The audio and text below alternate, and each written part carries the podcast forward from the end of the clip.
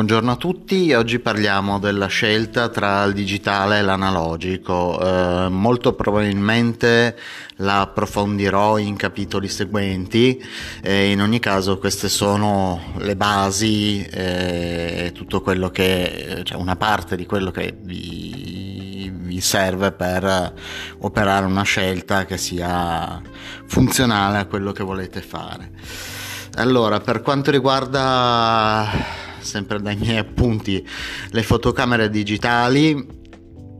Uno dei principali fattori da considerare nell'acquisto di una digitale è la quantità di megapixel che il suo stesso sensore è capace di raccogliere. Sia che stiate utilizzando una DSLR, cioè una macchina reflex normale o uno smartphone, l'immagine digitale verrà raccolta attraverso una griglia di milioni di microscopici fotodiodi. Ovviamente più sens- alto, più grande il sensore, più fotodiodi ci saranno, che sono appunto parte di un sensore normalmente più piccolo del fotogramma di una pellicola a 35 mm. Eh, c'è l'eccezione delle fotocamere reflex di gamma molto alta, eh, ce l'hanno Nikon, Canon, c'è la Fuji, c'è la Sony, tutto quello che volete, eh, hanno un sensore di pari grandezza che è nominato full frame, quindi prende tutta la parte praticamente di, una, uh, di un 35 mm. Eh, se la vostra intenzione è quella di guardare le fotografie solo su uno schermo, allora 1 o 2 megapixel saranno abbastanza adeguati, nel senso che non, non, troverete grosse differenze da quello che vedete, cioè da quello che avete fotografato a quello che vedete poi a schermo. Se volete stampare le fotografie, il discorso cambia radicalmente più vorrete stampare una fotografia di grande formato e più megapixel vi serviranno.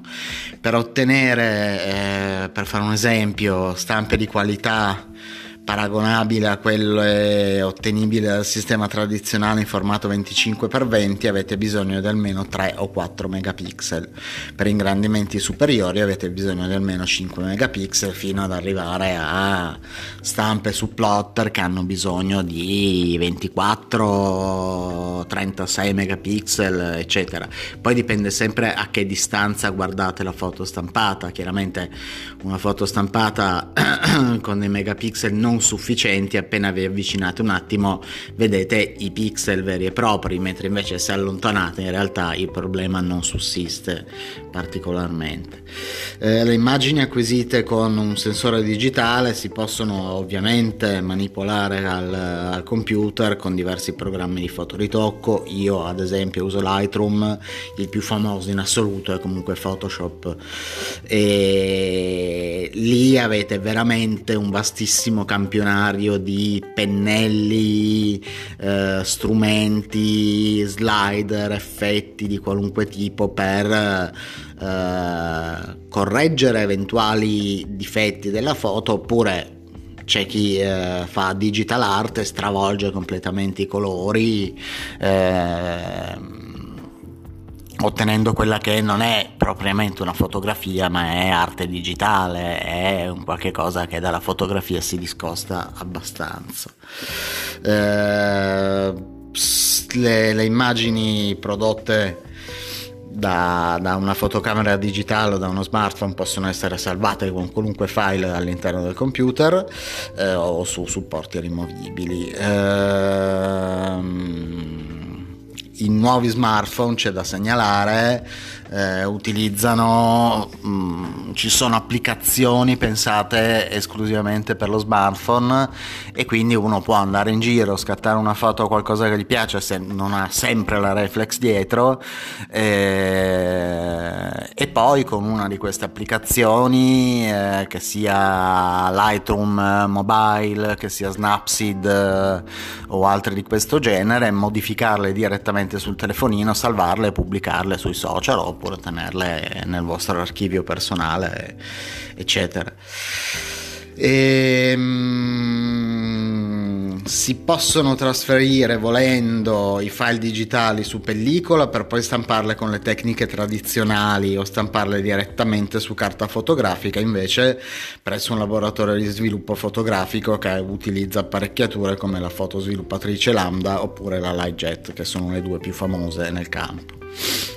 Passiamo ora un attimo, eh, sempre per questi cenni di digitale analogico, invece alle pellicole a colori o bianco e nero. Eh, ci sono ampie possibilità di scelta sia per le, quelle a colori sia per quelle in bianco e nero, dette anche monocromatiche. Eh, è molto più semplice scattare a colori che in bianco e nero perché il risultato corrisponde maggiormente a ciò che si vede nel mirino. Eh, per scattare un buon bianco e nero si dice eh, i grandi professionisti insegnano che si debba pensare lo scatto direttamente in bianco e nero, non pensarlo a colore e poi convertirlo in bianco e nero perché i colori fanno schifo, allora eh, uso il bianco e nero. Eh, si pensa già allo scatto come può essere, come texture, come pattern, come incidenza della luce, eccetera, si pensa già in bianco e nero e si scatta in bianco e nero. Eh,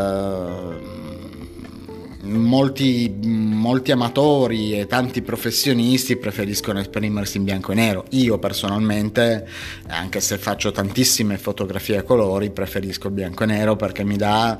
eh, una sensazione di,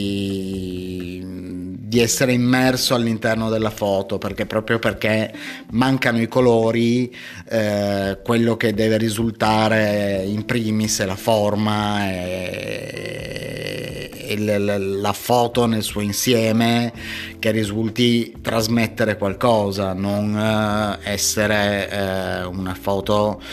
eh, nella quale i colori ti distraggono magari da una composizione sbagliata. Al pari della scelta dei megapixel di un sensore digitale è importante valutare la dimensione della pellicola in relazione alle dimensioni di stampa desiderate. Esistono fotocamere analogiche tradizionali di diverso formato, da 35 mm dei quali abbiamo già parlato prima, al formato medio fino a quello più grande dove uno scatto può raggiungere dimensioni anche di 25 x 20 cm. Le pellicole sono commercializzate con diverse sensibilità alla luce. Questo è un discorso che equivale agli ISO nella macchina digitale, quali, nella quale voi alzate o abbassate il livello degli ISO per aumentare la quantità di luce che il sensore è in grado di catturare. Teniamo sempre presente che più alti sono gli ISO nelle macchine reflex digitali, più rumore digitale, quindi quella cosa che sembra la televisione quando non prendeva i canali. Ehm, questi vengono alz- innalzati particolarmente se io porto la mia Nikon D7100 a 12.000 ISO ci arriva ma ci arriva con una grana mostruosa quindi sostanzialmente instampabile e l'equivalente degli ISO sono proprio le pellicole che hanno sono però progettate per quindi non creano rumore, diverse sensibilità alla luce, possono variare da 50 a 3200 ISO circa, tranne qualche piccola eccezione. Eh, questo valore è indicato sulla scatola della pellicola e segnala quanto è sensibile la pellicola alla luce. Le fotocamere digitali, come appena detto, utilizzano la stessa scala per impostare la sensibilità del sensore più il numero ISO è elevato, più come ho appena detto la superficie è sensibile alla luce, ovvero richiede meno luce per ottenere un'esposizione sufficiente. Eh, questo, come già detto, perché poi nei miei appunti tendo a ripetermi, eh, genera una maggiore granulosità dell'immagine che soprattutto è visibile nelle stampe. A computer più o meno se le stampi lo noti, lo noti particolarmente, parlo anche per esperienza, ho dovuto buttare delle stampe fatte eh, perché erano granulose al massimo. Eh, dove eravamo rimasti? Eh, I materiali sensibili e i procedimenti della fotografia a colori sono molto più complessi di quelli in bianco e nero Questo è il motivo per cui sono dovuti passare oltre, oltre cent'anni dall'invenzione della fotografia prima che apparissero procedimenti a colori commerciali in grado di dare risultati accettabili. Anche in seguito questi processi, quindi quelli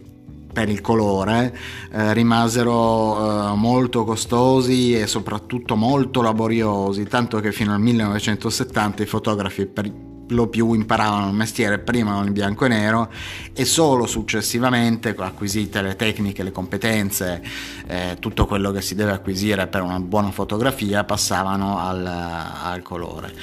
Ci sono eccezioni come eh, in ogni cosa, di gente che ha iniziato a colori e ha finito a colori, e... però effettivamente l'aggiungere il colore ad una stampa eh, non digitale non era facile, adesso ovviamente è tutto più, più semplice con i macchinari a nostra disposizione. E a questo punto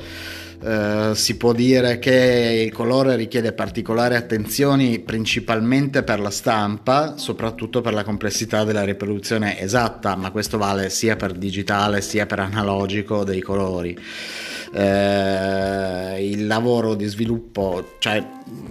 per avere una stampa eh, dove non ci siano grossi problemi si stampa in scala di grigi.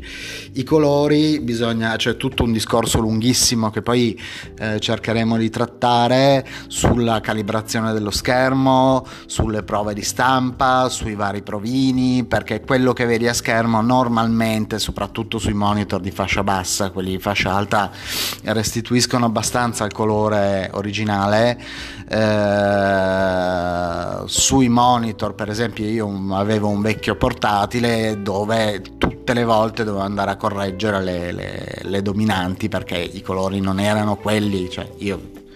avevo la mia foto, il mio file, stampavo e poi dovevo ristampare dopo aver fatto le debite correzioni. Ehm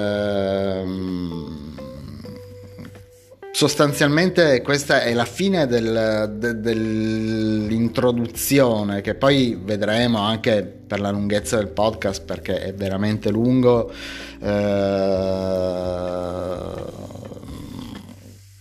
potrebbe restare questa o potrebbe essere approfondita sicuramente ho materiale per approfondirla magari lo farò poi eh, chiedetemi mandatemi una mail a alberto.cuccodoro chiocciolagmail.com ehm intanto iniziate a sentirvi questo e soprattutto imparate che ogni approccio ha i propri vantaggi che esistono ancora oggi dei, e, e che esistono ancora oggi dei motivi validi per lavorare con entrambe le tecnologie. Eh, molte macchine del passato lavorano tirano fuori una, un dettaglio, una rifinitura, una finezza del, del, dello scatto che è micidiale, quindi non è il digitale è il bene e l'analogico è il male, ognuno come tutte le cose ha dei pro e dei contro. Eh, vedrò appunto se proseguire la, la narrazione di, di, questa, di, questa, parte, eh, si entrerà molto più sul tecnico, oppure se invece lasciarla perdere, lasciarvi con eh, queste, eh, queste nozioni qua che poi potete andare ad approfondire su qualunque sito, tutorial, eccetera, eccetera.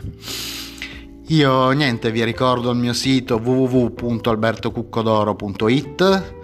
eh, il mio Instagram at acuccodoro e la mia mail che vi ho detto penso un minuto fa alberto.cuccodoro chiocciolagmail.com questo se volete scrivermi qualunque cosa fare qualunque domanda eh, io vi risponderò nel giro di brevissimo tempo io per il momento vi, vi, saluto, la prossima puntata del podcast sarà presumibilmente lunedì, non ne sono ancora sicuro ma devo preparare solo un attimo il materiale, se non sarà lunedì sarà martedì, tanto so che non morirete e niente, vi saluto e vi auguro una buona serata. Ciao, grazie a tutti, ciao.